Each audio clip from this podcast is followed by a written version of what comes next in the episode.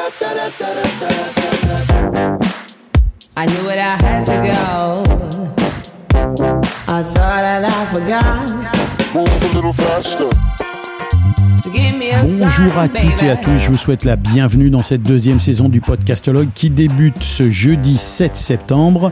Une deuxième saison qui marque le 20e épisode de ce podcast consacré à l'industrie du podcast, à ce qui s'y passe, aux innovations, au matériel et à celles et ceux qui en font évidemment.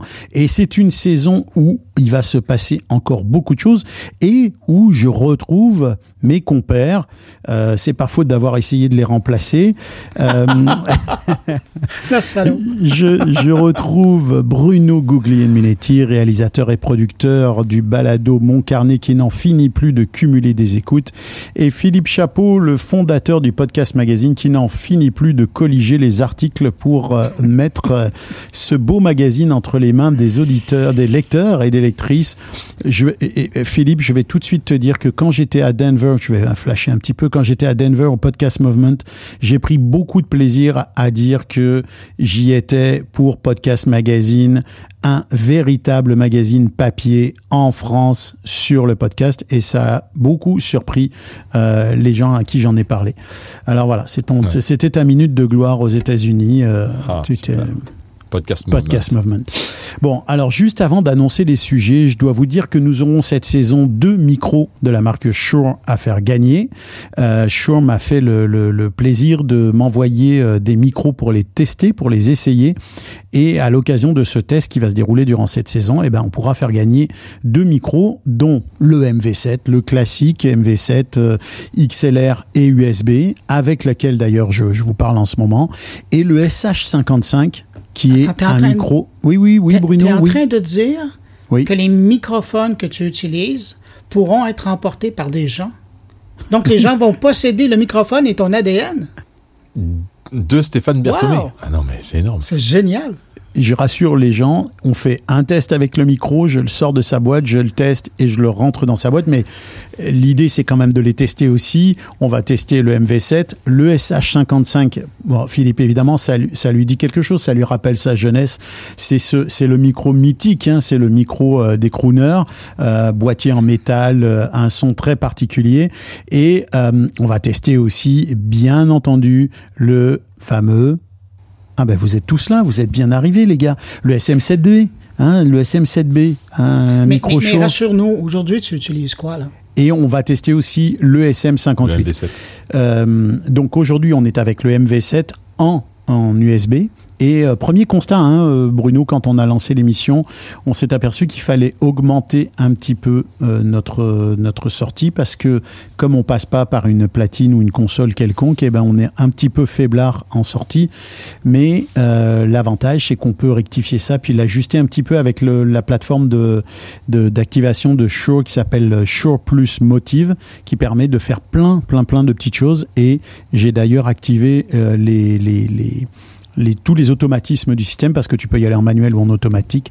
Et voilà ce que ça euh, donne aujourd'hui. Oui, vas-y, Stéphane, mon en cher français Bruno. tous les jours, donc ça veut dire que tu peux paramétrer ton microphone en utilisant le logiciel qui vient avec. Exactement. En oui, fait, bah, ouais, on y bah, va, en on est parti. tous les jours, ça veut dire.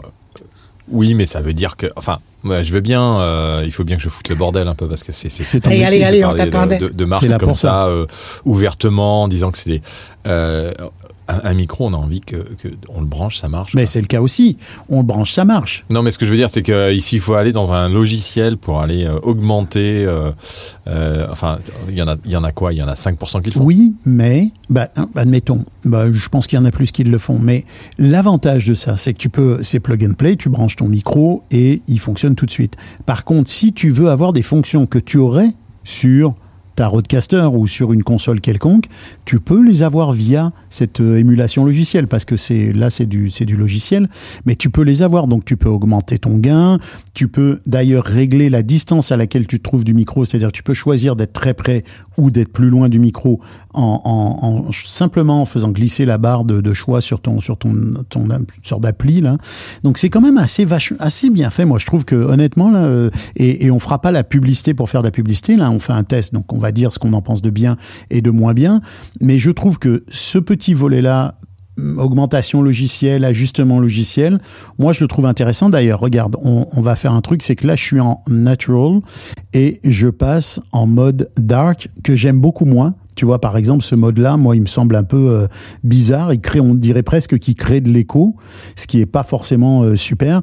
Et là, je vais passer en mode bright, où on entend un petit peu plus la clarté, tu vois, du, de, de, de ma merveille- merveilleuse voix. Et euh, où Bruno s'étonnait tout à l'heure, avant qu'on commence, que je, pu- je puisse avoir l'air bright.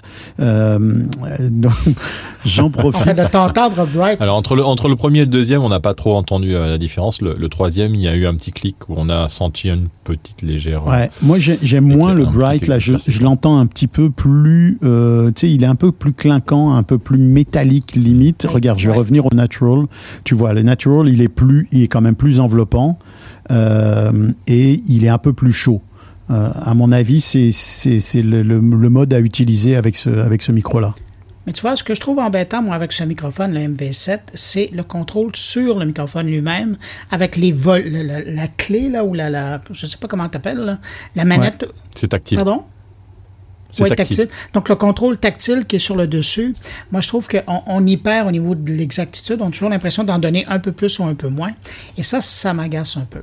Et quand, comme moi, tu as des très gros doigts d'ours polaire, euh, tu, tu, tu trouves ça vachement difficile de faire ton truc. Et en plus, faut switcher, faut passer d'un mode à l'autre pour augmenter le volume du micro ou augmenter le volume de l'écouteur qui est branché derrière le micro. Euh, J'avoue que c'est pas super convivial. Moi non plus, je suis pas très fan. On s'y fait vite quand même. hein. Euh, Il y, a, il y a quand même deux boutons. Ça, le tactile marche quand même plutôt bien. Euh, et j'avoue que moi, ça m'a sauvé de certaines situations. Il fallait que j'augmente rapidement et euh, hop, en un coup de doigt. Alors donc, quand on trouve que tout va bien, il trouve que tout va mal, et quand on trouve que tout va mal, il trouve que tout va bien. hein. On est Ah ouais. Et on fait une formidable équipe. Alors voilà, on commence avec ce micro, on le, on, on- commence le test gorgée. Avec ce micro pendant que Philippe, et là il faut le dire euh, publiquement, malheureusement ou heureusement, je sais pas, Philippe est en train de déguster une bière euh, au micro. Euh, on ne sait pas quelle marque de bière. On fera pas de pro, et mais alors, on fera pas de publicité. Non, mais si, si, c'est une brasserie Ah, du coin. C'est la brasserie du Cos. C'est à Brive-la-Gaillarde. C'est une petite brasserie qui, est, qui est très bonne et, et, et qui fait. mais attention, l'abus d'alcool est dangereux L'autre, la il a déjà un partenariat avec la brasserie de Brive-la-Gaillarde. Euh, bon, alors donc, vous l'avez compris, on fera gagner deux micros, un SH55 qu'on essaiera et le MV7 euh, cette année. Euh, J'y reviendrai plus tard dans la saison, mais euh, avant tout, je suis très impatient de découvrir vos sujets du jour. On va commencer par toi, Bruno. Euh, tes deux sujets très rapidement, et après on va aller voir avec Philippe avant de passer à la suite de l'émission. Oui, c'est à toi, Bruno. Oh mon Dieu, on n'est pas sorti de l'auberge. Ça fait un peu la soupe Ah, les gars, les gars, épargnez-moi du montage parce que comme vous l'avez dit, on est vraiment occupé en ce moment. Non, non, mais tu voulais quelque chose de rapide, je te l'ai Ouais. fait. Non, c'est- Ben, c'est- c'est un peu moins. Ah, OK, d'accord. Je prends quand même Ben, le temps de prononcer les mots. C'est ça, descendre, descendre d'un, descendre d'un demi, euh, demi, Ah non, demi plus, de plus vitesse. Euh, je reviens sur une annonce qui a été faite par Spotify pour bonifier l'expérience des podcasters sur leur plateforme. Ça a été fait le 23 août. Des nouvelles intéressantes. Et puis aussi euh, la création d'un syndicat des influenceurs aux États-Unis qui inclut les podcasteurs et on va en parler. Les influenceurs ou les créateurs digitaux? Est-ce que ça, ça- c'est vraiment axé sur les influenceurs genre euh, euh, Instagram, etc., les créateurs de, de, de contenu? Il Ah, faudrait que tu me dises c'est quoi la différence que tu fais entre les deux? Bon, ok, on est mal parti. C'est ta journée, je pense que Stéphane. cette Attends, c'est à moi va pas être facile. Alors Philippe, j'ai vraiment beaucoup de plaisir à te retrouver. Euh, quels sont tes dossiers, tes gros dossiers de cet épisode? Ah ben moi j'ai pas mal de dossiers parce qu'il s'est passé quand même beaucoup de choses cet, euh, cet été. On a beaucoup travaillé avec Podcast Magazine. On a on, va sortir, vous savez, un, un dossier production de podcast et monétisation. Euh, et euh, et, l'objectif c'est de faire un peu un, instantané de la production de podcast aujourd'hui en, France. Et donc j'ai passé en revue plein de sociétés, Audion, Lacme Productions, Orso Media, Podca, Louis Media, Podix et j'en passe. Et j'ai fait des entretiens avec chacun d'entre eux pendant plus d'une heure pour comprendre un peu leur modèle économique et comment ils se définissaient. Il y a d'ailleurs un, voilà, un formulaire que tous les, les- les- toutes les sociétés de production euh, euh, peuvent, euh, peuvent remplir pour faire partie de ce, ce dossier qu'on va sortir. Et puis, On le mettra dans l'épisode s'il est encore temps, jeudi. Oui, oui, on mettra. Alors, il, il sortira que mi-octobre. hein. Il sortira pour le, pour le PPF, le dossier, mais là, on travaille vraiment sur. euh, Le Paris Podcast donc- Festival. je vais parler, oui, le, le Paris Podcast Festival, je vais parler des tendances qui ressortent un peu de tous ces entretiens que j'ai eus jusqu'à maintenant.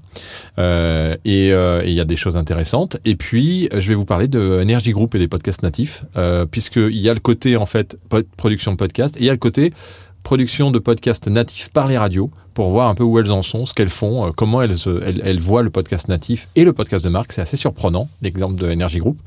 Et puis, une petite surprise pour la fin. J'adore les surprises de Philippe.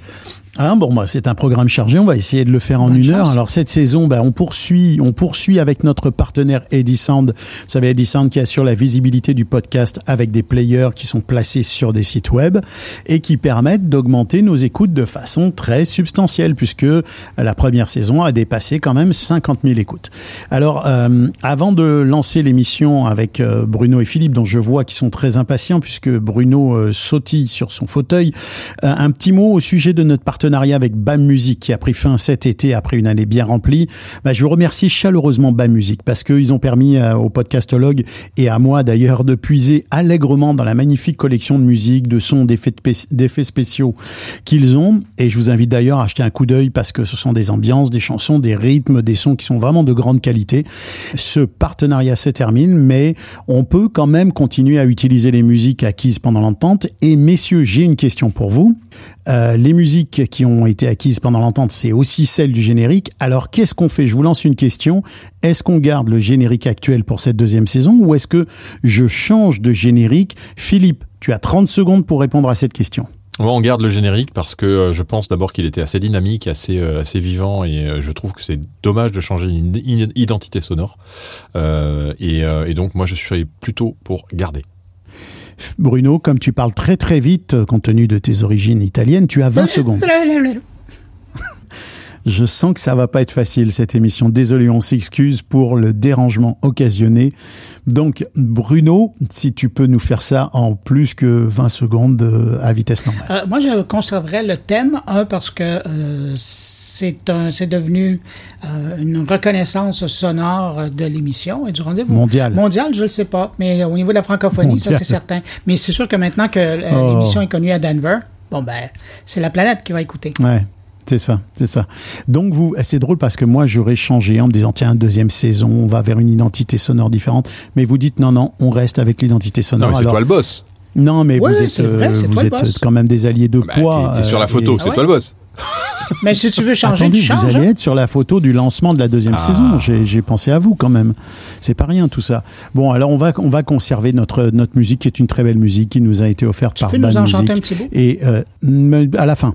Et euh, on va maintenant y aller avec nos sujets de la semaine. Avant de lancer nos sujets de la semaine, je vais commencer par mes sujets de la semaine puisque vous faites bien de rappeler qu'après tout, euh, je suis quand même Le boss. euh, le boss. Ouais. hein, euh. donc Il faut un d'abord, boss. Il en faut un. Donc d'abord, qu'est-ce qui s'est passé à Denver où j'étais pour le podcast Movement?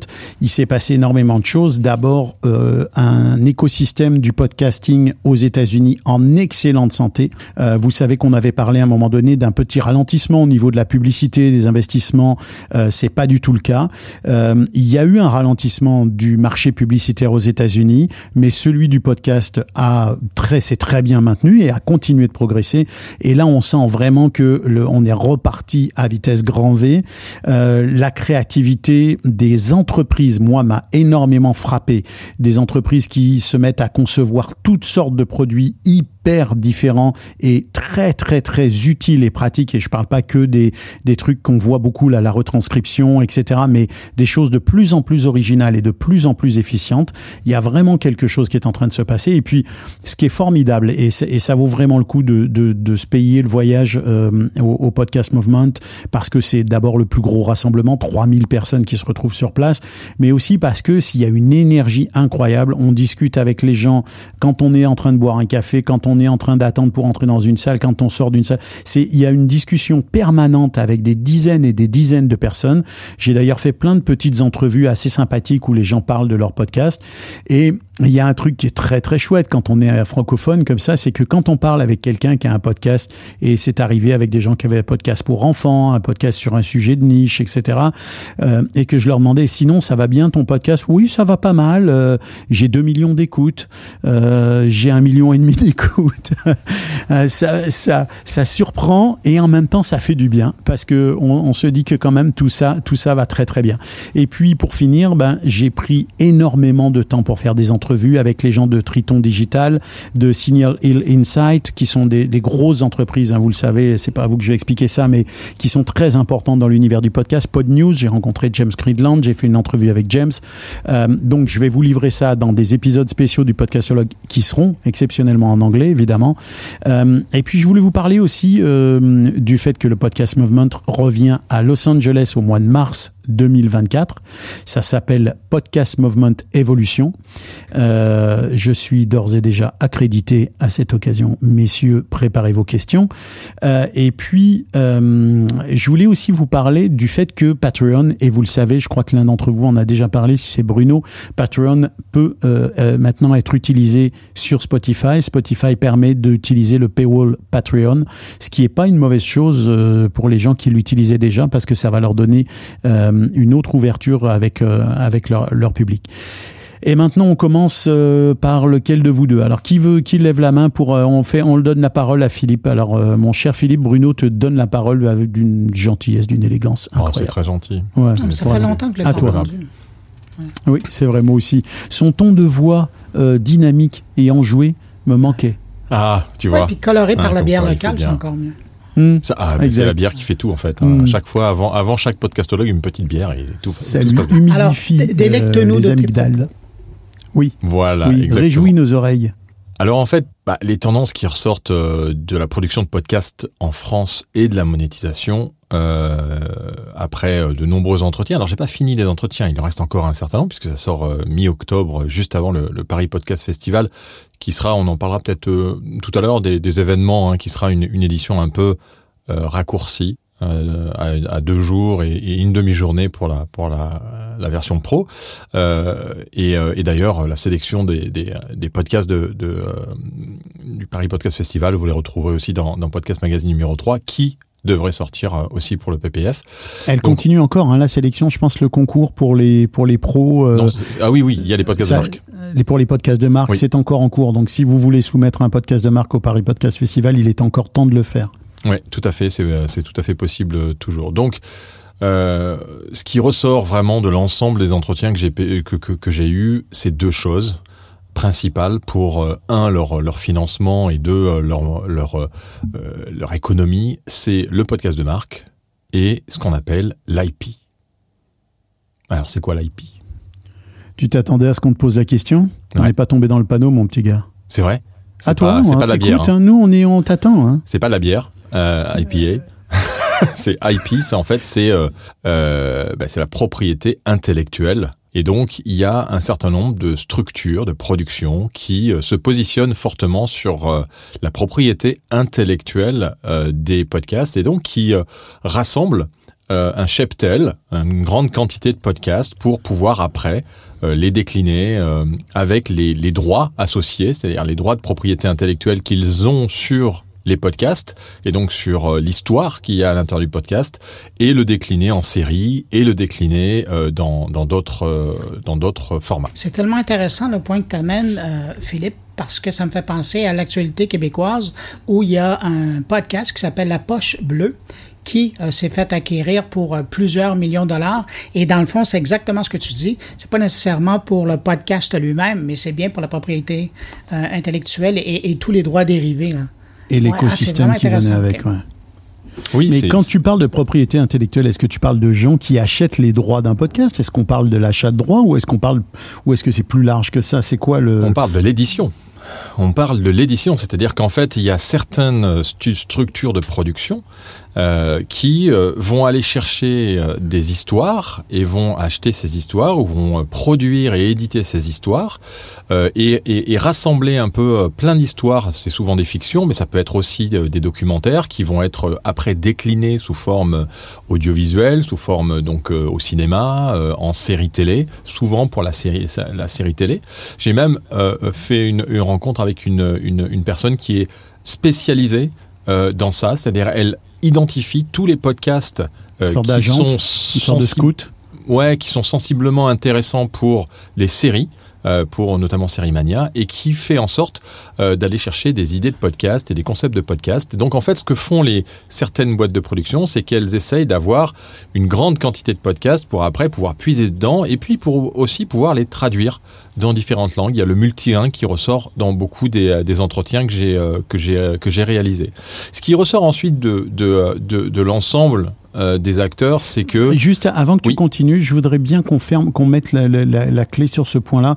Donc ça veut dire que la tendance qui quand même au début début du podcasting était était un peu présente, c'est-à-dire d'essayer d'adapter en livre ou d'essayer de voir si euh, si on pouvait faire une série télé, elle est en train de s'imposer de plus en plus largement. Et ça veut dire peut-être aussi, est-ce que est-ce que on doit comprendre que quand on lance des podcasts ou quand on est une compagnie de production, une entreprise de production, on pense maintenant beaucoup plus à long terme sur d'autres produits dérivés. Euh, c'est ça, hein, c'est ça, ça, en fait, l'enjeu. alors, ce pas- marché-là est en train de, de vraiment s'étendre. C'est pas la totalité des acteurs. On va dire que c'est à peu près 50% de ceux à qui j'ai parlé qui m'ont parlé d'IP. Et j'avoue qu'IP, ça me parlait pas. C'est pour ça que je vous ai posé la question. hein. Euh, je, dois avouer que moi, IP, ça voulait pas euh, dire fran- fran- franchement euh, euh, le, côté propriété intellectuelle. Mais c'est bien de ça dont on parle. Et comment est-ce qu'on exploite derrière cette propriété intellectuelle? C'est comme une propriété, un bien matériel.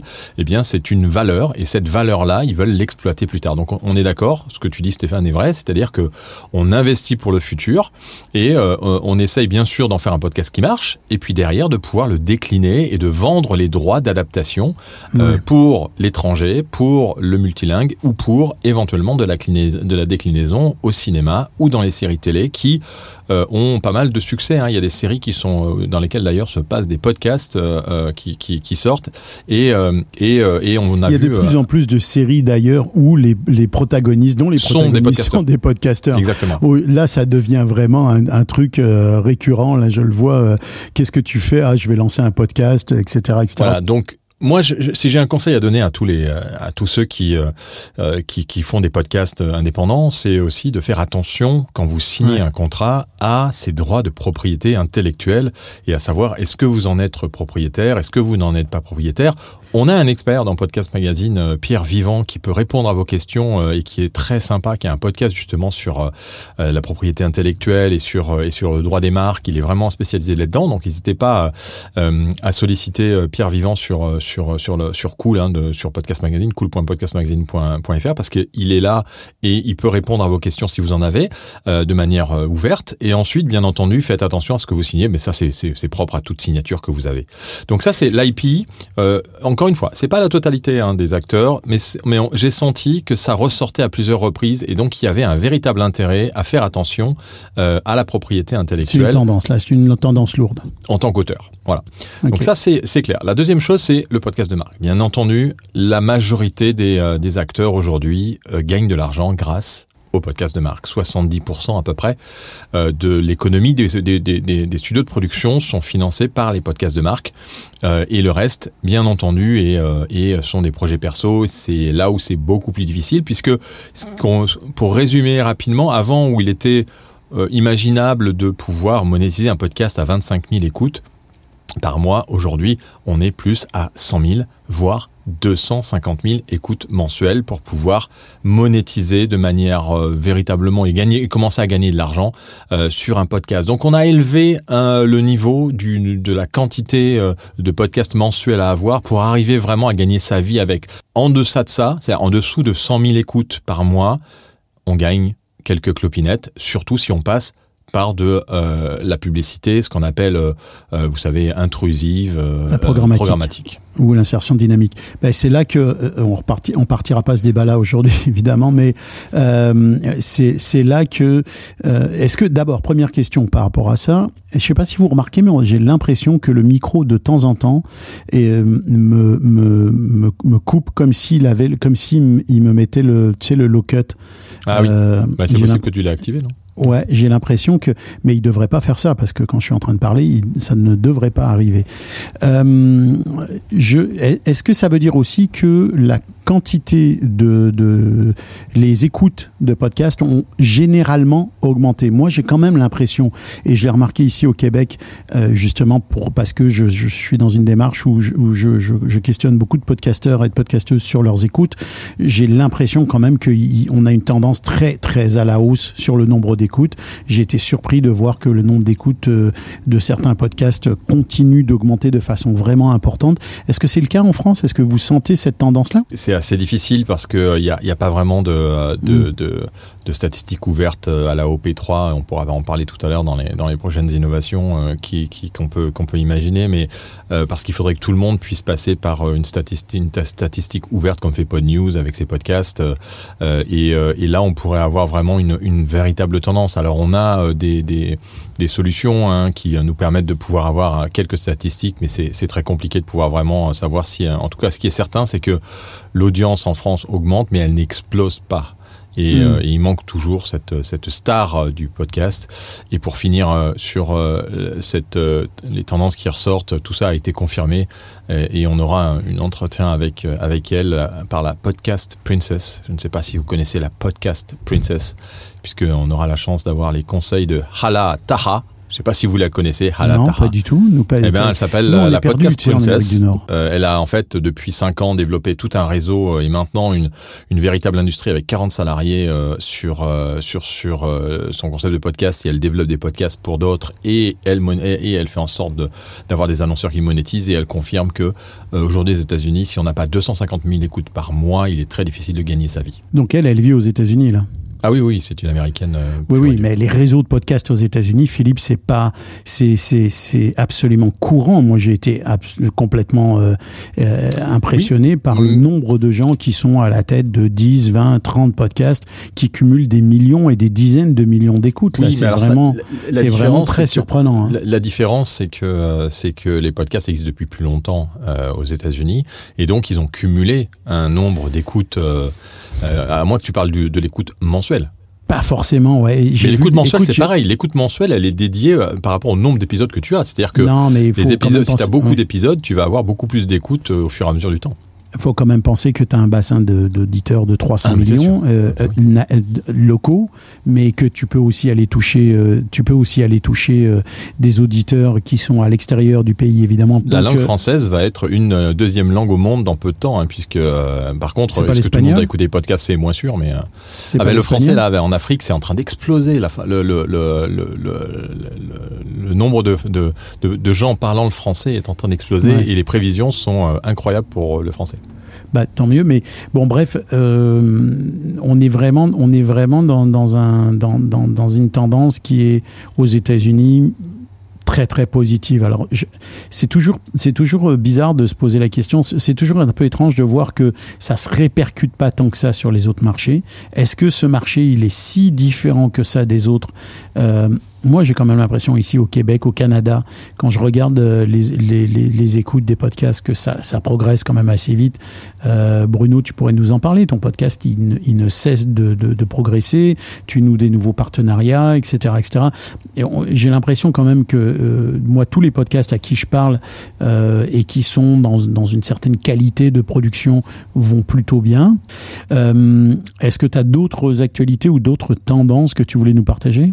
Non, là, sur, sur cette première partie, après je vous parlerai d'énergie euh, Énergie. Ok, bah allons, allons voir, euh, allons voir Bruno. Qu'est-ce qui, euh, qu'est-ce qui, qu'est-ce qui veut nous, nous expliquer T'as, t'as deux sujets euh, Spotify podcasting. ben, effectivement, je voulais apporter euh, à l'attention des gens qui sont présents sur Spotify, parce qu'il y a des gens qui font les choix de ne pas y être, mais pour ceux qui y sont, il y a de nouvelles fonctionnalités qui sont proposées aux podcasteurs, et notamment, et puis je vais y aller rapidement là-dessus, question, à par la suite, je serais curieux de vous entendre réagir là-dessus, mais contrairement à ce qu'on pouvait faire par le passé, c'est-à-dire qu'une page d'un podcast de Spotify, c'était une longue liste d'épisodes qui s'enfilaient, un peu comme on connaissait sur Apple Podcast et d'autres plateformes de podcast. Mais là, maintenant, Spotify va permettre aux créateurs les créateurs ou les podcasteurs, ou les influenceurs qui font du podcast, euh, vont pouvoir euh, leur permettre de mettre de l'avant des épisodes spécifiques. Donc, on pourra mettre le focus sur des, éditions spéciales ou si on fait des, euh, des entrevues on- qu'on veut les mettre de l'avant parce qu'on sait qu'ils sont porteuses, on va pouvoir le faire. Euh, On pourra promouvoir d'autres podcasts. Ça fait un clin d'œil à ce que Philippe euh, disait tout à l'heure. Alors, si on veut, si on fait partie d'un réseau de podcasts, on peut faire, si on a des ententes de réciprocité avec d'autres podcasteurs, on peut faire euh, de la promo pour d'autres podcasts à même notre page. Ça, c'est intéressant. Et puis aussi, il y a la possibilité d'afficher des bannières promotionnelles sur leur contenu payant. Euh, là, on est très loin de ce que euh, Apple offre pour le moment. Alors là, on pourra vraiment proposer l'offre euh, complète. Et puis aussi, ça nous permet, puis ça, c'est un truc qui manquait, et c'était, ça prenait pas la- la- l'expression québécoise, la tête à Papineau.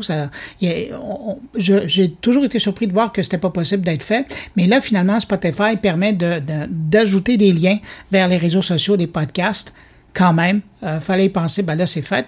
Et puis aussi, euh, là, ce qu'on va permettre euh, de faire aux podcasteurs, c'est que les podcasteurs pourront maintenant sélectionner leur propre aperçu audio. Euh, dans le passé, euh, ce qui est en train de, de, de s'installer, c'était qu'à l'occasion, Spotify faisait la promo de certains podcasts. Mais là, maintenant, et là, c'est autant podcast audio que podcast vidéo.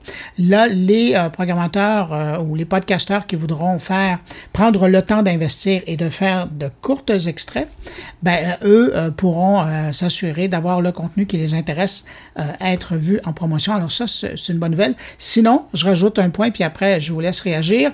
Euh, on ajoute aussi du côté des outils d'analyse, notamment maintenant, on va permettre euh, de voir euh, le nombre total d'impressions pour les émissions Évidemment, dans un total, ça, ça a toujours été là, mais là, pour chacune des émissions et chacun euh, des épisodes. Alors, on va pouvoir évaluer finalement euh, en, en détail la performance de, de l'une production par rapport à l'autre.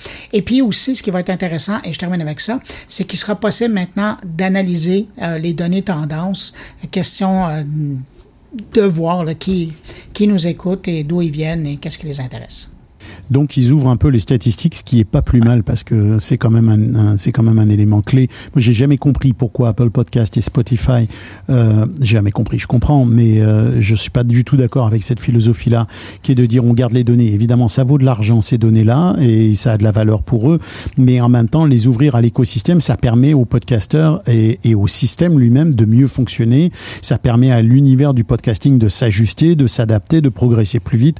Donc c'est vraiment une rétention qui, à mon avis, nuit à, même à leur propre développement à eux. Mais On- dans, dans le cas de, on est loin de, je suis loin d'être un stratège. mais tu sais, là, dans le cas de Ouais, Spotify, je pense qu'ils s'en foutent un peu. Dans le cas de Spotify, Oui, oui. pardon, dans le cas de Spotify, c'était logique parce que eux sont, sont sur un modèle de placement publicitaire. Donc tout ce data-là Ouais. pour eux c'était précieux et ils voulaient pas nécessairement le partager parce que ça leur permet de faire du ciblage publicitaire. Dans le cas d'Apple, ça n'a rien à voir parce que c'est pas utilisé. Alors c'est c'est là où il y a une différence importante. Moi, j'aimerais que tu nous expliques un peu plus là. Tout ça, ça va se passer quoi? Derrière une plateforme?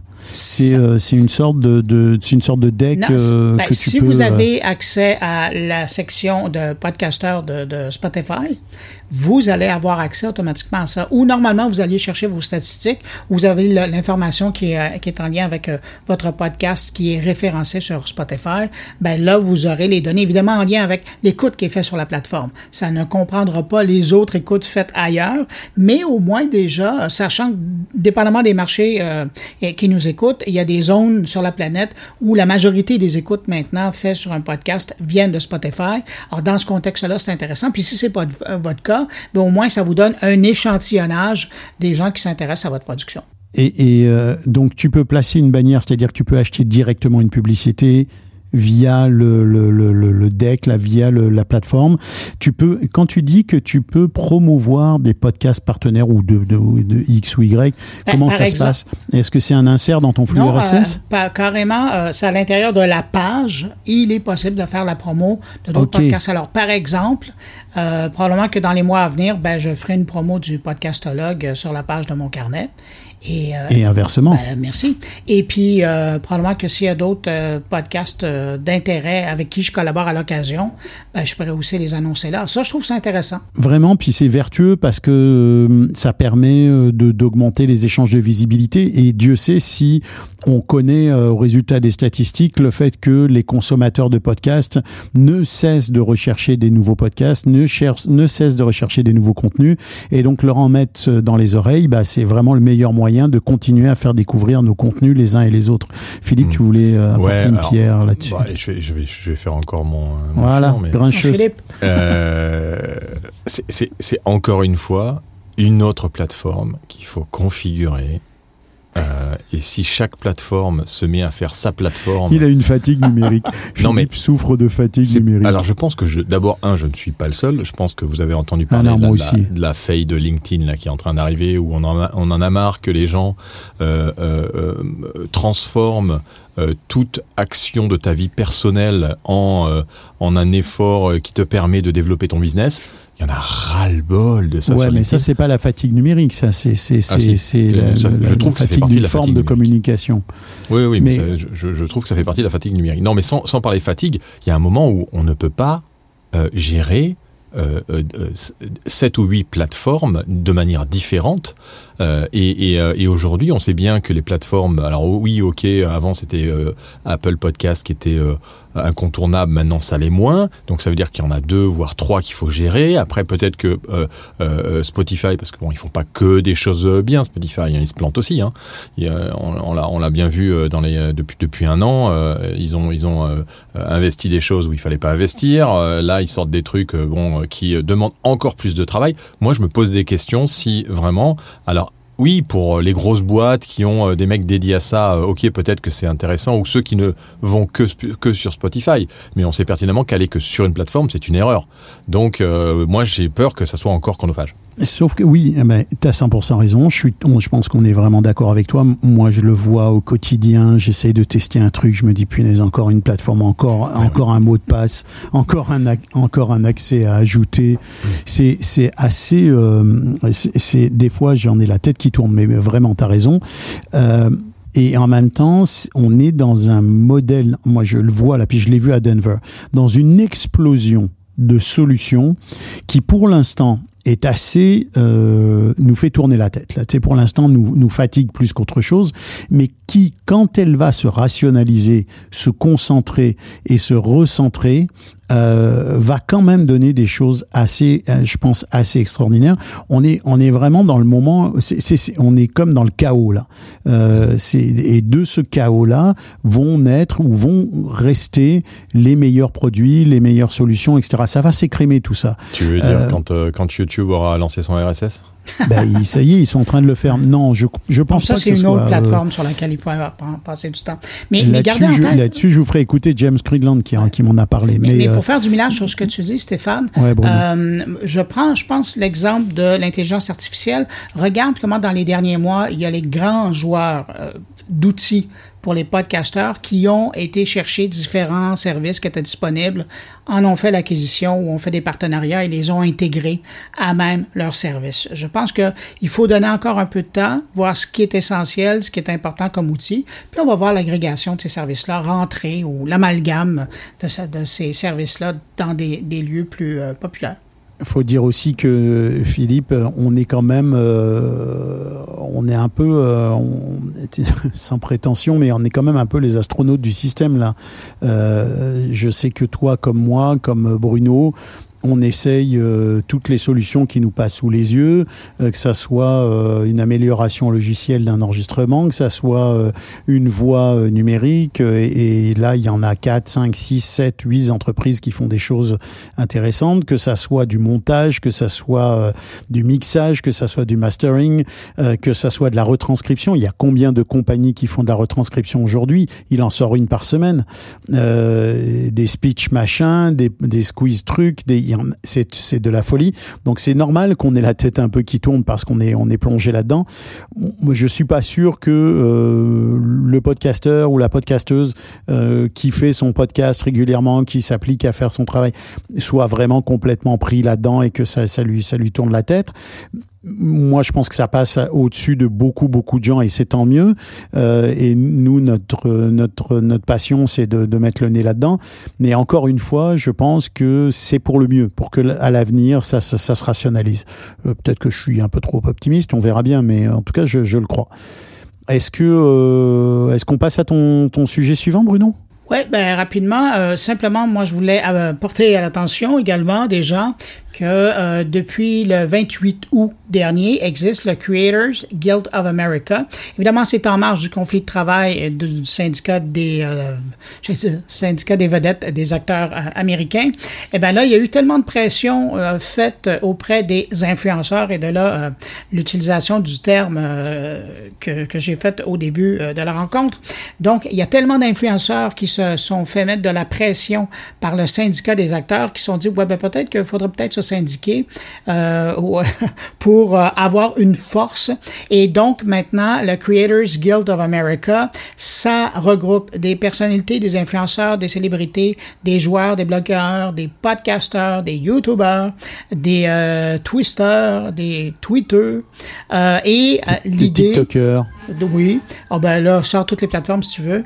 Des Blue Skyers aussi. Euh, et euh, là-dedans, les critères pour se retrouver là-dedans. Et puis, au niveau des exigences, il y a- deux, il y a, une sélé- il y a une série de points, mais il y en a seulement, il faut au moins répondre à deux au minimum. Tu vas y arriver, Bruno. Et euh, merci et être parrainé par un membre déjà euh, de la guilde. Donc, il faut au moins avoir 15 000 abonnés sur trois plateformes ou moins. Il faut au moins avoir 25 000 visites mensuelles sur le site web ou plus. Il faut être euh, sur une plateforme vérifiée, donc euh, avoir un petit badge bleu euh, quelque part, sauf sur Twitter, parce que sur Twitter on peut l'acheter, pardon, X. Et puis il faut avoir fait de l'activation payante, dont des, des activités là, de, partenariat avec des commanditaires d'une valeur supérieure à 15 000 dollars sur une période d'un an.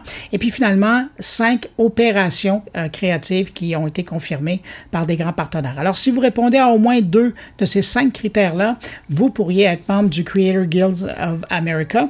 Et euh, pour l'être, ben, il faut être parrainé par un membre actuel et ça coûte 99 dollars US euh, par année. Mais les podcasteurs vont avoir quand même du, à, à part les gros, gros, gros podcasteurs, mais vont avoir du mal à entrer là-dedans parce Pourquoi? que euh, il va falloir euh, démontrer que tu as fait. C'est quoi? C'est l'option partenariat pour eux? Parce que tu oublies la validation euh, d'un réseau social, ils sont pas tout, du tout validés. euh, Ben, en général, par regarde, je prends mon cas, là. Euh, je suis Prends ton validé cas. sur... Bah oui, c'est vrai, on parle non, de non, gros non, non, non, non, mais c'est- c'est- si je prends mon cas, euh, ça en marche parce termes que je suis d'écoute, validé hein, sur... Non, non, je suis validé sur Facebook. Ouais. en oui, ter- mais, mais oui, mais t'es Bruno euh, Googly Minetti, le spécialiste des nouvelles technologies. J'espère que t'es validé sur Facebook, sinon euh, je te, tu t'étais plus dans la prochaine émission du podcastologue, mon vieux. hein. Ah, c'est vrai. Et on trouvait ça violent aujourd'hui. Ils vont aïe. C'est quoi ce Mais, retour euh, en Donc, je reviens sur... Donc, oui, c'est possible. Si c'est possible pour moi, c'est possible pour d'autres. Donc tu fais partie du guild.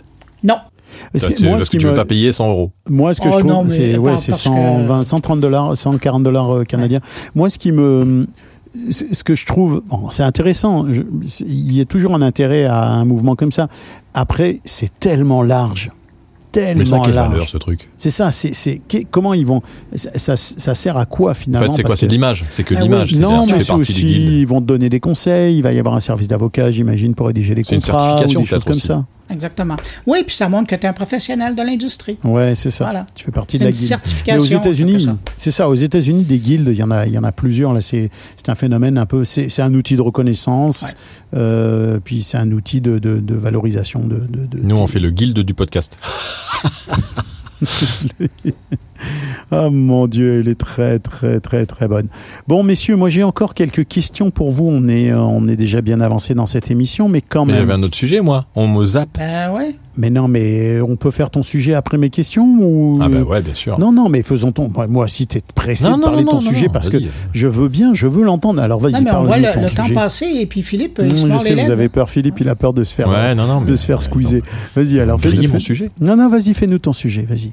Alors l'objectif, Oui. euh, c'est un peu en lien avec euh, avec le, le- le dossier production podcast, puisque on- je suis allé côté euh, côté station de radio pour voir où est-ce qu'ils en étaient au niveau du podcast natif, et, et, et, et- et si euh, il y avait vraiment une, une, une approche, et j'ai j'ai découvert une approche assez euh, assez originale et assez bien faite côté Energy Group, euh, où j'ai eu le responsable de, de, de Energy qui a une équipe dédiée euh, au podcast natif, ce qui m'a surpris pour, euh, pour une radio comme Énergie, euh, et, euh, et qui ont aujourd'hui 12 podcasts natifs non diffusés sur les antennes et 20 podcasts de marque. Et oui, des podcasts de marque, et ils ont même formé leurs équipes commerciales et leurs animateurs sur la narration dans le natif.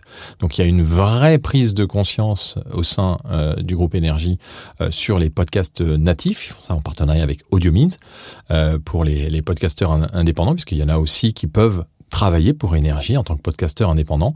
Euh, et puis, euh, euh, ils sont monétisés par, euh, par TargetSpot.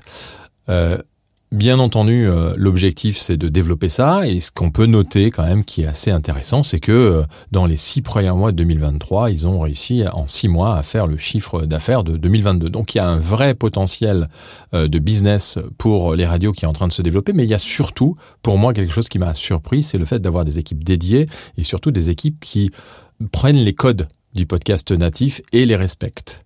Et ça, je trouve que c'est une ouverture euh, d'esprit euh, de la part des radios qui est assez intéressante en termes de stratégie. Bah, C'est surtout une ouverture de portefeuille. Euh, euh, j'ai quand même j'ai l'impression quand on voit quand tu, tu annonces les chiffres euh, qui, qui expliquent qu'en six mois ils ont fait le, le chiffre de l'année. Je voudrais préciser si vous constatez que le son de mon micro est un peu différent, que je suis revenu au mode manuel et donc que j'ai activé le Presence Boost et un léger compresseur sur euh, mes options du micro du MV7. Donc voilà ce que ça donne. Je trouve que c'est euh, c'est correct, mais c'est pas aussi chaud que que ce à quoi je m'attendais. Tiens, on va aller pousser un petit peu plus le compresseur. Voilà, peut-être que ouais, c'est beaucoup. Hein, ça ça ça, Ouais, c'est ça beaucoup, sonne ça sonne fort. Alors on revient en arrière. Euh, question, quand tu dis qu'ils travaillent avec des podcasteurs indépendants, est-ce que ça veut dire que Énergie se met à produire des podcasts euh, sur une idée ou un concept qui est proposé par un podcasteur indépendant, c'est ça?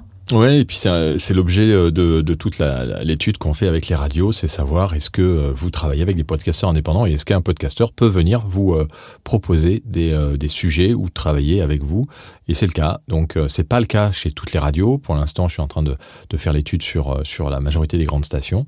Après, il y a bien entendu les radios musicales privées qui elles ont plutôt une approche de podcast semi-natif. Alors, vous allez me dire, euh, c'est quoi semi-natif? Eh bien, semi-natif, c'est simple, c'est-à-dire qu'on va euh, euh, réaliser une interview d'une grande personnalité où il y a une heure à l'antenne, mais l'interview dure deux heures. Et donc, on va diffuser l'heure restante ou les deux heures en podcast et donc donner une valeur ajoutée au podcast en semi-natif, puisqu'il y a la moitié qui va être diffusée à l'antenne et la moitié euh, qui sera diffusée en podcast replay. Ce que certaines Enfin, personnes fais- semi-natif. ce que certaines personnes faisaient au Québec en 1994, pour ne pas les nommer, euh, Bruno, euh, à Radio-Canada. c'est ça que vous faisiez Ouais, quand, vous, quand utilisiez les, les rushs de l'émission. C'était quelle émission déjà? C'était Radionet et on faisait Ah, 30 Radionet. minutes pour l'antenne et une cinquantaine de minutes pour euh, l'Internet. Ouais. Ouais. Euh, c'est un- pionnier. Ouais, c'est intéressant. En, en même temps, euh, y- y- la question que je me pose, c'est est-ce que les radios vont devenir... Bon, par exemple, si on prend euh, Radio France, Radio France produit du podcast en interne et produit des podcasts qui lui sont soumis par des gens de l'externe. Euh, est-ce que les radios en France vont devenir aussi à l'instar des maisons de production, euh, Paradiso, euh, Binge et autres, des vrais producteurs, euh, vrais, je veux dire des producteurs de podcasts natifs qui sont initiés par des particuliers. Est-ce qu'ils vont, ils vont entrer dans ce dans ce jeu-là, à ton avis, Philippe? Par des particuliers Bah oui, moi j'ai une idée de podcast. Je suis un podcasteur euh, français. euh, Ah oui, j'ai une idée oui, de ça- podcast. J'appelle Oui. euh, Énergie ou j'ai une plateforme sur Énergie pour soumettre mon projet. On me dit oui, c'est intéressant. On va te donner un budget. Tu, on va te le diffuser. euh, va y avoir un partenariat. Tu vas être l'auteur de ce projet-là, etc. Est-ce que ça, ça c'est en train de, de, de devenir une pratique courante? Ah, ça, c'est Est-ce que en- ça, c'est une tendance? Ça, c'est pas encore le cas, et je pense que, en tout cas, ils sont ouverts à ça. C'est-à-dire que c'est un peu, et Ouais. c'est un peu ça que je veux essayer de, de ressortir dans le dossier, c'est de montrer quelles sont les radios qui sont ouvertes à ça et quelles sont celles qui ne le sont pas euh, et pour lesquelles c'est même pas la peine d'essayer parce que c'est c'est aussi euh, perdre son temps et d'avoir le bon contact euh, pour le faire si on a envie de le faire. Au fond, euh, quand on regarde bien, les radios ont un intérêt réel, bon, je pense qu'elles le savent toutes plus ou moins, à, à aller vers l'univers du podcasting, vers l'univers de, l'écoute à la demande, qui est vraiment le phénomène, et je me répète, je le répéterai encore pendant certainement des mois et des années, mais qui est le phénomène qui va submerger l'univers des médias et des, communications. Euh, mais si ils deviennent des acteurs importants de l'écosystème de la production de contenu audio, ils vont euh, dynamiser cette production. Parce qu'aujourd'hui, elle tient beaucoup sur euh, les maisons de production. On parle en France, mais ici au Québec, c'est pareil. Elle tient beaucoup. Quoique c'est un peu différent chez nous, parce que chez nous, tu vois, par exemple, les médias comme Radio-Canada sont des très gros producteurs de contenu. Radio-Canada produit une quantité impressionnante de contenu, euh, qui soient des contenus internes ou des contenus externes avec des, gens comme moi, par exemple, qui font des, qui font des contenus pour eux. Euh, Radio France le fait aussi. Mais si plusieurs radios importantes se mettent à devenir des, des, joueurs majeurs de la production, ça peut contribuer à dynamiser le système. Et moi, je pense que ça, c'est intéressant pour le- pour l'écosystème du podcasting. En tout cas, je pense que c'est, euh, il faut compter avec euh, les stations de radio qui, par ce biais-là aussi, euh, euh, ajoutent euh, un- une corde à leur arc, parce qu'il Ouais. y a certaines radios quand même. On va pas parler de Radio France, entre guillemets, Radio France qui aussi euh, produit des podcasts de marque, ce qui est assez inadmissible pour un service public. Euh, je referme la parenthèse. Et euh, le podcast n'ayant pas euh, d'aide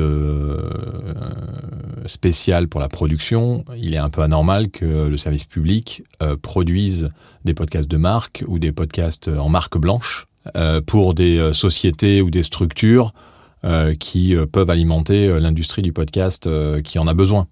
Euh, donc euh, c'est un peu pour ça que je, je trouve ça assez euh, assez inadmissible et euh, mais ça c'est euh, voilà c'est une euh, un jugement personnel. Euh, donc euh, donc oui je pense que c'est plutôt euh, en fait, il faut, il faut, il faut. euh, certaines radios vont se positionner là-dessus et elles ont raison. Après, de là à programmer et là, euh, encore une fois, hein, euh, attention avec les éditeurs de programmes qui sont éditeurs, qui sont producteurs à la propriété intellectuelle de votre podcast quand vous faites un accord avec euh, avec les les, euh, les médias ou avec n'importe qui d'ailleurs. Euh, contacter un, un- voilà, un spécialiste de la propriété intellectuelle avant de, de signer n'importe quel, n'importe Ou, quel ou poser des questions, tout simplement poser des questions à la personne qui te demande de signer le contrat. Et euh, euh, qu'est-ce qu'il en est des droits dérivés? Qu'est-ce qu'il en est des droits euh, de- d'adaptation littéraire, d'adaptation cinéma, etc. Si c'est pas clairement indiqué dans le document, ça doit l'être d'une façon ou d'une autre. Euh, question euh, qu'est-ce qui, qu'est-ce que devient euh, le Coé justement puisque tu parles de radio et de podcast Qu'est-ce que ça devient son projet là Podcasterie. euh, ouais. Est-ce que ça, ça, ça, ça devient ce qu'il pensait que ça allait devenir, c'est-à-dire quelque chose de, de très énorme comme il l'annonçait tout au début? Écoute, Podcastory, euh, comme toute structure de production, euh, développe beaucoup de podcasts de marque à côté de, de Podcastory. Euh, c'est euh, une fabrique à podcasts euh, d'histoire, euh, grand public, euh, assez, assez générique, et qui font les choses bien et donc qui produisent des, des podcasts euh, peut-être pas forcément très incarnés, mais il y en a certains qui peuvent être un peu un, un peu incarnés. Et là, ils sont euh, sur le travail d'une deuxième le- levée de fonds pour développer encore plus euh, euh, leur, leur, leur, leur- voilà leur, leur, développement et, euh, Ouais. et faire en sorte, je pense, de se diriger aussi un peu plus vers des podcasts incarnés peut-être. Et, euh, et, et moi, je me pose toujours la question pourquoi est-ce que euh, euh, la personnalité la plus, une des personnalités les plus connues, la plus identifiée en France, euh, qui a une structure qui s'appelle Podcastory, ne lance pas un podcast personnel. Tu veux Ça, dire je Coé trouve- en lui-même? Bah, enfin, c'est s'il y a une personnalité qui est quand même connue de tout le monde, c'est Koé. Euh, il a une boîte de production de podcast. Euh, la moindre des choses, ce serait de, de lancer son propre podcast et, euh, et, de, euh, et de gérer sa communauté avec un podcast incarné, personnel, euh, qui, euh, ce qui fait, ce qui fait un peu aussi. Tu, faut, sur- faut que tu lui poses la Twitter, question. enfin, sur X, Pourquoi tu lui poses pas la question? Pose-lui Ah la oui, question parce qu'il a certainement des très bonnes raisons de pas le faire. Peut-être qu'il a pas envie lui-même de mettre son nom justement dans, dans, dans, la, dans la mécanique qu'il est en train d'organiser. Alors on va pas, voilà, on va pas euh, dévoiler tous les secrets, mais il est en train de se passer des choses. Bon, chez bon, bon, des changements tu- tu- sont annoncés. Ok, tu lances des, tu lances des perches pour le futur. Il se lance tout seul des perches pour les prochains épisodes du podcastologue. Il est très très fort. Alors justement, euh, question, euh, messieurs, avant les, dans les, dans les dernières minutes de cette émission, à quoi on doit s'attendre au second semestre 2023 dans l'univers du podcasting? Je vous laisse aller les uns et les autres. Euh, Bruno a fait des gros yeux comme s'il était figé. Donc, euh, Philippe, je vais, on va commencer par toi. À quoi on s'attend sur, sur le prochain semestre de cette année-là? Moi, j'ai un gros questionnement sur, sur YouTube. Je dois dire que le- l'annonce du, euh, de, de, de l'hébergeur YouTube, du l'hébergeur podcast YouTube, peut être un game changer. Alors, YouTube a lancé des trucs qui ont jamais, qui ont des fois jamais marché et qui euh, ils sont plantés. Là, ils connaissent l'hébergement. Ils savent ce que c'est, ils connaissent le modèle économique et euh, toutes les sociétés qui aujourd'hui ont fait leur business autour de l'hébergement avec des produits, des valeurs, des, valeurs ajoutées sur des solutions, des, euh, alors que le RSS est tout sauf payant. Le RSS est un flux qui est gratuit. On peut faire, on peut sur son WordPress générer un flux RSS sans aucun problème et être propriétaire sans avoir aucun hébergement. Et là, on a un acteur qui donne gratuitement de l'hébergement vidéo en échange de publicité imposée et va faire la même chose. Il va appliquer la même euh, solution avec euh, les podcasteurs. J'ai peur que ça soit un game changer pour beaucoup d'acteurs dans l'hébergement de podcasts. Ouais, je suis pas- Ah oui, oui, ok, oui, là t'as raison, mais je suis pas sûr que ce soit un game changer très positif euh, dans l'univers. J'ai pas dit que c'était Ouais, ouais, positif. dans l'univers audio. D'ailleurs, James Cridland aussi trouve que il- comment il m'a dit ça? Il m'a dit je je je suis pas sûr de vouloir que YouTube réussisse son pari, euh, ce qui en dit long sur euh, sur sur ce qui sur ce qu'il pense de tout ça. Puis je- je- il vous il vous en dira plus dans l'entrevue que je vais diffuser. Bruno, toi, qu'est-ce que tu qu'est-ce que tu vois comme tendance majeure là qui va se dé- qui va se décliner sur les six prochains Ben, moi, il y a deux choses. Ben, effectivement, il y a le point de, de Philippe. Moi, j'ai bien hâte de voir comment YouTube va. Déjà, ils ont fait leur entrée. Là, ça fait un an qu'il est possible de, de faire la promo d'un podcast de belle façon sur YouTube. Ça, c'est une chose. L'autre chose, et ça revient encore euh, avec l'intelligence artificielle, c'est justement l'utilisation de l'intelligence artificielle dans la production de, euh, de podcasts. Moi, j'ai bien hâte de voir dans les six prochains mois qu'est-ce qu'on va nous offrir comme outil euh, avec l'utilisation que ce soit de- avec OpenAI ou d'autres euh, produ- d'autres euh, producteurs d'intelligence artificielle. Moi, je crois que le- le- l'un des points majeurs qui va se produire, et c'est peut-être pas dans les six prochains mois, mais disons dans la prochaine année, c'est l'adaptation euh, au, au- à la traduction euh, automatisée en di- euh, quasiment en direct, ou en tout cas, euh, toutes les technologies qu'on est en train de voir qui sont ép- éparpillées. Euh, Caption qui, par exemple, fait la correction du regard sur les vidéos.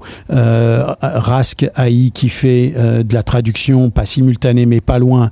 Même, je pense qu'ils sont travaillent sur de la semi-simultanée là, euh, etc., etc. Pour moi, tout ça euh, va et dans la vidéo et dans l'audio impacter rapidement et nous permettre, par exemple, d'avoir une émission comme on l'a aujourd'hui et de la diffuser sur un canal en français et sur un canal en anglais et un autre en espagnol et un autre en arabe et un autre en, en- en italien euh, sans aucune difficulté parce qu'on aura et de la traduction de très bonne qualité et conserver en partie le timbre des voix et la- des uns et des autres. Moi, pour moi, c'est ça la grande prochaine innovation. Puis c'est ça, ça fait peur, mais en même temps, pas tant que ça parce que je trouve que c'est un facteur d'ouverture. J'ai l'impression, en fait, la question de, de, de l'évolution des technologies dans l'univers audio, elle est quel est l'impact négatif versus les bénéfices? Et j'ai l'impression que là, le bénéfice, il est quand même à l'avantage des créateurs euh, parce que on va toucher un public de plus en plus large. Il faudra pas se perdre non plus dans toutes les toutes les solutions, mais je pense que c'est quand même un, un, un beau point. Oui, Bruno? Ben, il y a deux trucs là-dessus. Euh, euh, D'une part, Caption offre déjà donc euh, la traduction en gardant le thème de la voix de, la personne. Je me suis amusé quelques fois euh, avec ça. À l'heure actuelle, il n'y a que deux intervenants qu'on peut avoir, mais on nous promet que bientôt trois et quatre intervenants dans une même discussion euh, pour être traduit euh, et, de, bonne façon. L'autre affaire, euh, c'est sais par rapport à le défi, c'est beau de faire ça dans une langue, mais gardons-nous toujours en tête que s'il y a un intérêt d'écouter notre discussion, c'est parce que on connaît bien le marché francophone, on est représentatif de le marché francophone, et donc les gens qui nous écoutent principalement, ce sont des gens qui sont intéressés par ce marché-là. Si on offrait le, le podcast euh, en anglais ou en polonais ou en suédois, je suis pas certain que ça pourrait intéresser autant de gens. C'est sûr que ce serait merveilleux. mais euh, puis moi, la, dernière année, j'ai fait le test avec euh, Thoughts About Digital Life, qui était la version anglaise faite avec des voix de synthèse. Ça a jamais décollé. Puis pourtant, j'ai investi de l'argent dessus parce que je voulais voir. J'ai acheté la publicité, la visibilité, mais non, parce que dans le marché francophone, ben, ça veut dire quelque chose, mais du côté anglophone, l'offre est tellement large. Je, suis tout à fait d'accord, mais si tu imagines par exemple, euh, euh, quand on parle du marché français, que les Italiens peuvent être intéressés, les Espagnols peuvent être intéressés, les Allemands peuvent être intéressés, euh, il y a quand même au niveau européen un, melting pot assez intéressant. En Amérique du Nord, les Espagnols sont très intéressés par ce qui se passe dans l'univers nord-américain. bon, bien sûr qu'il y a beaucoup, énormément des Espagnols qui vivent aux États-Unis et, et tous ou une immense majorité parlent évidemment anglais. Mais par exemple, moi, si je, si je prends justement le, le, le, les entrevues que j'ai fait euh, au, à Denver, euh, j'ai fait des entrevues avec les gens de Triton Digital, j'ai fait des entrevues avec Signal Hill Insight, euh, j'ai fait des entrevues euh, avec Pod News, etc. Ces entrevues, elles vont, elles intéressent le public français parce que elles parlent de l'impact de l'évolution du marché américain sur l'avenir du podcast en général. Moi, je pense que ces entrevues-là, ça serait cool de pouvoir les avoir aussi en français pour le public euh, francophone, tu vois. Dans ce sens-là, ah, ça peut être utile. Alors évidemment, c'est vrai que c'est toujours les mêmes qui, euh, qui bénéficient le plus de la technologie, mais il reste que quand même, c'est un élément important, ça, je, je trouve. Puis, euh, ça nous obligera peut-être aussi à nous adapter parce que qu'est-ce qui nous empêche de parler du marché américain? Qu'est-ce qui nous empêche de parler de l'évolution des technologies bien plus largement que le Canada ou l'Europe? Moi, je pense qu'on on, on peut aller vraiment. Puis toi, par exemple, je pense à tes histoires. moi, j'aime beaucoup écouter les, les, les, petits épisodes que tu fais sur euh, l'histoire. Le passé connecté. Ouais, le passé connecté. Euh, l'histoire des des, des, des, des, grands moments technologiques ou des grandes inventions. Ou, euh, donc, les coulisses. Ouais, les coulisses. Ben, on va pas que les coulisses, parce que quand on parle de l'invention de tel ou tel appareil ou de telle ou telle technologie, c'est quand même c'est majeur. Et, et, ça, je pense que ça, trans, ça transcende les frontières. Donc, j'ai quand même l'impression que c'est c'est parce que aussi on pense aujourd'hui dans notre langue que on a tendance peut-être à s'imaginer que ça ira pas forcément intéresser les autres. Bon, messieurs, on va finir et, très rapidement euh, les dates importantes, vos dates importantes. Alors moi, je vous signalais donc le, le podcast Movement Evolution à, à, Los Angeles au mois de mars. On est quand même très en avance. Euh, il y a le Paris Podcast Festival qui approche le 13 et 14 octobre. Euh, je vous signale. pas dire quelque chose là-dessus? Et eh, attends, avant ça, je signale que euh, la semaine prochaine, euh, il y a, y a le Festipod, qui se déroule à Montréal, auquel j'ai le plaisir de participer, où je parlerai de la publicité dans les podcasts. Le Festipod, qui est un rassemblement très sympathique et, et, vraiment intéressant de l'univers du podcast, où il y a des gens qui vont faire du podcast en direct. bref, il y a vraiment tout un tas d'animations qui vont se dérouler. Puis je vous encourage à suivre ce, le programme qui va être qui va être assez cool. Euh, Philippe, tu voulais parler du Paris Podcast Festival? On en touche deux mots? Euh, oui, oui, le Paris Podcast Festival où on, si tout se passe bien, on, sortira le numéro 3 de Podcast Magazine. C'est là où est sorti le numéro 1 de Podcast Magazine. C'est là. J'y serai, j'y serai. Je, suis obligé maintenant. On est euh, attaché. Le festival donc dure deux jours et euh, la partie professionnelle dure une demi-journée. donc toujours à la gaieté lyrique et, on espère que le Paris Podcast Festival tienne tienne bon encore longtemps parce que le, le Kiss Kiss Bank Bank a, a fait un peu polémique et a pas forcément fonctionné comme comme ce qui était imaginé. Mais ça, ça fait partie euh, des, euh, des, des surprises. euh, faut en toucher deux mots quand même. Faut en toucher deux mots parce que il faut à la fois leur rendre ce qui ce qui leur appartient, c'est-à-dire que bon, ils ont ils se sont retrouvés devant des, des, des supports qui les ont, je sais pas si on peut dire lâchés, mais en tout cas ils ont eu moins de soutien financier que ce à quoi ils s'attendaient cette année, crise économique ou pas, ou restrictions budgétaires des uns et des autres. Donc ils ont fait l'effort d'aller faire un kiss kiss bank bank dans des conditions, euh, oui là je suis d'accord avec toi, un peu difficiles parce que le délai était très court. euh, on sait, on sait qu'un appel de fonds comme ça pour le public, c'est trois à six mois minimum. Ils l'ont fait très rapidement, donc c'est sûr que c'était c'était très difficile.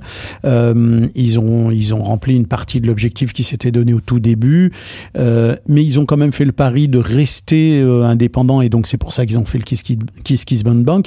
Ils ont réduit la voilure évidemment du festival puisqu'ils l'ont ramené à deux jours comme tu dis. Il faut quand même qu'on souhaite que ce festival-là continue et continue d'être euh, euh, le plus euh, le plus fort possible et avec le plus grand rayonnement, ce qui est difficile quand tu réduis la voilure comme ça, mais ce qui est quand même important parce que c'était quand même et c'est quand même l'un des piliers du, du, du- du, du, mouvement du podcast en France. Moi, je trouve que t'es pas t'es d'accord avec ça, Philippe? Alors, je dirais que c'est c'est c'est un festival culturel euh, qui ne représente pas forcément tous les pans du podcast euh, indépendant. Et, c'est peut-être le, voilà le, le, seul reproche qu'on peut lui faire. Par contre, en effet, c'est un événement qui est incontournable et qu'il faut arriver à garder et à maintenir dans, dans l'univers du podcast. C'est un événement, un événement structurant. Beaucoup, beaucoup se, euh, se, se, se, se rapprochent de, de, ce, de ce PPF pour être informés et pour, et pour suivre un peu euh, euh, tout ce qui s'y passe. Euh, et après, je sais ce que c'est d'organiser des événements. C'est, complexe. Euh, et, et là, on est dans un événement culturel, dans un lieu culturel où on peut pas faire ce qu'on veut, on peut pas faire de business. C'est un gros mot. Donc à partir de là, c'est assez difficile de pouvoir, euh, quand il n'y a pas de soutien financier sur une industrie comme le podcast, c'est assez difficile de pouvoir arriver à tenir quand on est une association à but, à but non lucratif.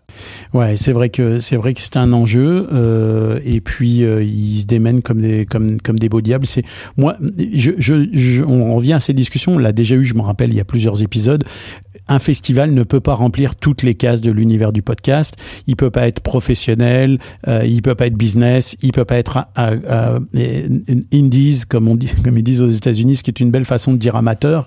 Il il peut pas être partout. Il, doit forcément choisir ses, choisir son camp d'une façon ou d'une autre. Euh, le Paris Podcast Festival fait partie de la panoplie d'événements dont à laquelle tu participes, Philippe, avec les avec les rendez-vous que vous faites dans les quatre aux quatre coins de la France euh, de podcasteurs, etc. Avec le podcast Mag et puis euh, avec les, les autres les autres événements que vous organisez. Mais ça peut pas être tout en une seule fois, ça c'est sûr. D'ailleurs, ce serait, je pense, un échec que de que d'essayer de l'être là. Non, mais je pense qu'il y y a une demande en tout cas. Il y a une demande pour un événement qui n'est pas parisien et qui pourrait réunir un peu tous les secteurs d'activité euh, du, euh, du podcast, puisque c'est un peu ce qui est ressorti aussi des échanges que j'ai eu avec les uns et les autres, puisque j'en ai profité pour poser la question qu'est-ce que vous aimeriez avoir comme événement en France? Et, euh, et ce qui ressort, c'est un événement non parisien. Ouais, mais qui rassemble les podcasteurs. Oui, mais il y a eu des événements. Il y a des événements non parisiens. euh, il y a longueur d'onde. Il y a, il y a. Oui, des- non, non, a- mais qui ne soit pas culturel et qui ne soit pas euh, et qui et qui soit business, c'est-à-dire Ah, où les il y ait euh, le côté B2B, le côté euh, B2C, euh, c'est-à-dire que ça qui qui fasse un peu comme le podcast show. hein. Le podcast show, c'est exactement ça. C'est un c'est un événement qui a réussi à pouvoir aller sur tous les pans du podcast et et ça, c'est peut-être en effet un événement qui qui, qui gagnerait euh, à, à, à, à naître en France. Le problème, c'est que le, le business est un peu aujourd'hui trop, euh, trop serré, que l'économie n'est pas encore assez euh, en place, que l'industrie n'est pas soutenue, que euh, euh, peut-être que dans quelques années, ça pourra avoir, ça, ça pourra prendre du, du, du sens, mais là aujourd'hui, euh, ça ne l'est pas. À noter aussi quand même qu'il y a un événement qui, euh, qui, euh, qui est lancé là euh, en Espagne, qui s'appelle le Podcast Days euh, et qui euh, qui euh, qui a lieu, qui est un espèce aussi de, de salon événement où il y a des rencontres et euh, donc à suivre à suivre de près. Et puis, Est-ce que ça a un lien avec les Radio Days? non, pas du tout. Non, non, c'est vraiment un, événement organisé par des podcasteurs euh, en Espagne. Euh, et vous pouvez aller euh, sur l'agenda euh, l'agenda de Podcast Magazine. Il y a les liens et euh, d'inscription et toutes les informations sur le podcast d'Espagne. Euh, et puis, si tout se passe bien, le Paris Radio Show où on va avoir un espace Podcast Magazine dédié avec plein de conférences et de, et de contenus et de rencontres à Paris les 19 et 20 janvier 2024. Ça aussi, c'est prévu, ça y est, c'est daté? C'est daté, vous pouvez aller sur parisradioshow.com. Euh, le site est tout neuf, tout beau, et euh, on a tout bien travaillé tout cet été.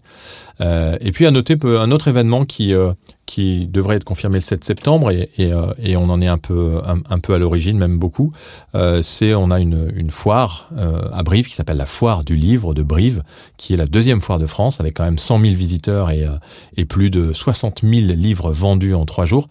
Eh bien, on ouvre un une partie podcast et livre audio avec la mairie de Brive, où on va euh, pour la première fois créer un espace, et puis l'année prochaine, si tout se passe bien, euh, de créer la première euh, foire du podcast et du livre audio à Brive-la-Gaillarde en parallèle de la foire du mais livre. Brive, en fait, je comprends, mais tu vois Bruno, comme tout s'organise, comme dans, euh, dans, dans, dans, les films, vraiment les, les, les, la meilleure tradition des, des, des films d'agents secrets. Hein. Les éléments s'accumulent les uns après les autres. Il faudrait un événement qui soit pas parisien, mais qui réunisse tous les aspects de ah, l'univers compris, audio. merde, ah mince. À un moment donné, Kaiser Soze Kaiser se réveille, se révèle et tu découvres que tout ça, c'est sous l'égide de Podcastophile à Brive-la-Gaillarde, qui est évidemment, si tu leur demandes, le centre du monde. On va la capitale. La capitale. On va Ah, terminer euh, ces premiers, ce premier épisode de la deuxième saison sur cette note-là. Les gars, c'est un plaisir de vous retrouver, de vous parler, de vous entendre euh, nous parler de l'univers du podcast. Vous êtes toujours aussi passionnés. Je vais vous demander un dernier petit, un dernier petit effort. Qu'est-ce que vous avez pensé de ce, de, de ce, de ce MV7 Alors les différentes, euh, les différentes options, ce que vous en connaissez, je sais que vous le connaissez bien. Vous le, vous, vous le mettez où là dans le, dans l'utilisation? 1 euh, Qui l'utilise? Et 2 Quelle note vous lui mettez si vous lui mettiez une note sur 10 Euh, en ce qui me concerne, je le conseille à tous les bons podcasteurs qui ne font pas de vidéo. Et si vous faites de la vidéo, vous prenez euh, quelque chose et vous cachez la marque euh, du commerçant sur votre microphone parce que c'est plutôt agressif de voir ça pendant euh, 30 minutes ou une heure euh, à l'écran. Mais sinon, moi, je trouve que c'est un, excellent outil, d'autant plus que cette version-là, euh, on peut la brancher euh, sur un port USB ou on peut l'avoir en version XLR et donc ça permet tous les modes. J'ai l'impression qu'on n'est pas loin, moi, quand même, du SM7B. On va, on va, on, va le tester la prochaine Ah, fois. mais, tu vas entendre la différence, mais on n'est pas oui, loin. il est un peu plus chaud, il est un peu plus rugueux, là, il est un peu plus euh, Joe Rogan. là. Toi, Philippe? Moi, je pense que c'est un, c'est un super micro, euh, vraiment, euh, que j'utilise euh, beaucoup. euh, parce que euh, le SM7B, en fait, euh, c'est toujours ce, cette problématique de Cloud Lifter, c'est-à-dire où il faut euh, augmenter un peu, un peu ce... euh, là, tout est intégré dans le SM7, euh, et, euh, et c'est vrai que... euh, dans le MV7, pardon, le MV7, et, et, euh, et en plus il est un peu plus petit, euh, donc euh, on, on- on le range plus plus facilement léger dans, aussi. dans un sac.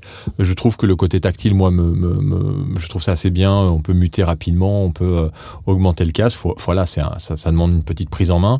Euh, et puis le côté USB est, est assez fantastique. Peut-être le petit moins, c'est euh, cette connectique USB qui est pas l'USB 2 et, euh, et qui mériterait d'être Ah, ça viendra, ça.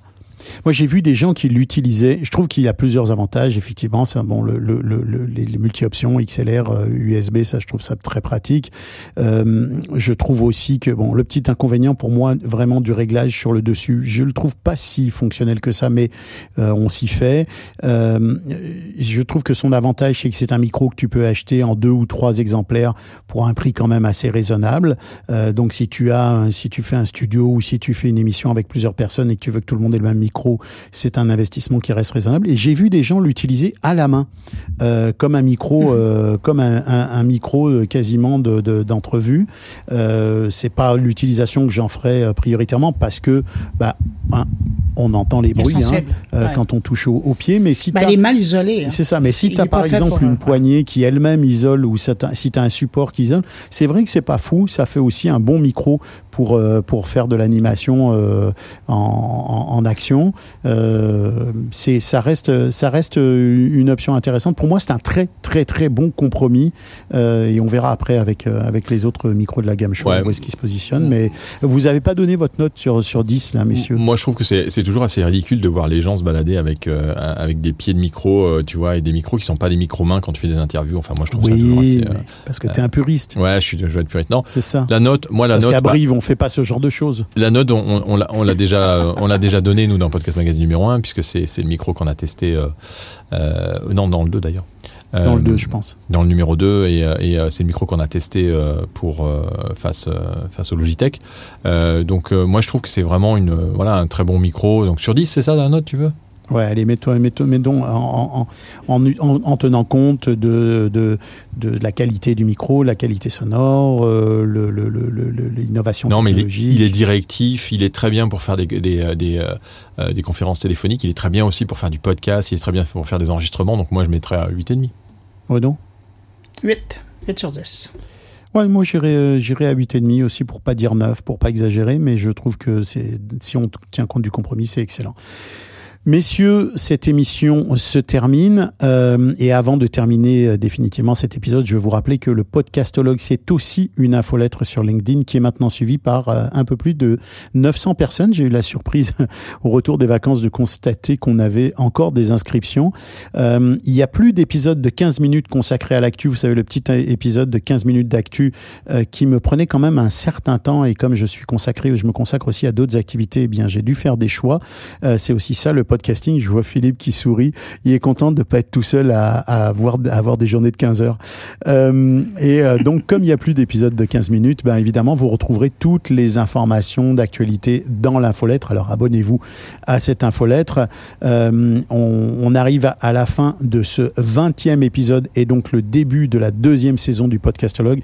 Je vous remercie, Philippe, Bruno. Je vous remercie à vous de nous avoir écoutés jusqu'à la fin. Ce podcast est une production GoScript Media. Il est réalisé par Bruno Guglielminetti et moi-même. Et je remercie notre partenaire Eddie Sound, dont vous pouvez consulter le site sur eddiesound.com. On se retrouve tous les trois dans 15 jours. Euh, aux auditeurs, auditrices, bah, n'hésitez pas à mettre des commentaires sur Apple Podcast. Dites-nous tout le bien que vous avez pensé de cet épisode. Recommandez-le à vos amis, à vos voisins. Parlez-en à votre chien. Parlez-en autour de vous, à votre chat, à vos animaux de compagnie. Merci, Bruno, euh, d'avoir euh, verbalisé ce formidable message à l'intention de nos amis canins. À tous, je vous dis très bientôt et que l'audio soit avec vous. Bravo, vous êtes formidable. Quelle équipe. Bravo, j'ai que ça à dire. Je suis scotché. I wish that I could step inside. Move a little faster. Move a little faster. I knew it, I had to go. Vous avez eu de la chance, mes petits coquinous, que je vous reprenne cette année parce qu'il y a eu beaucoup de candidatures.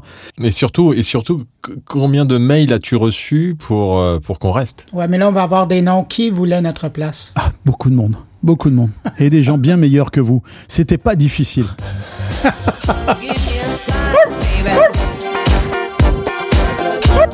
I wish that I could step inside.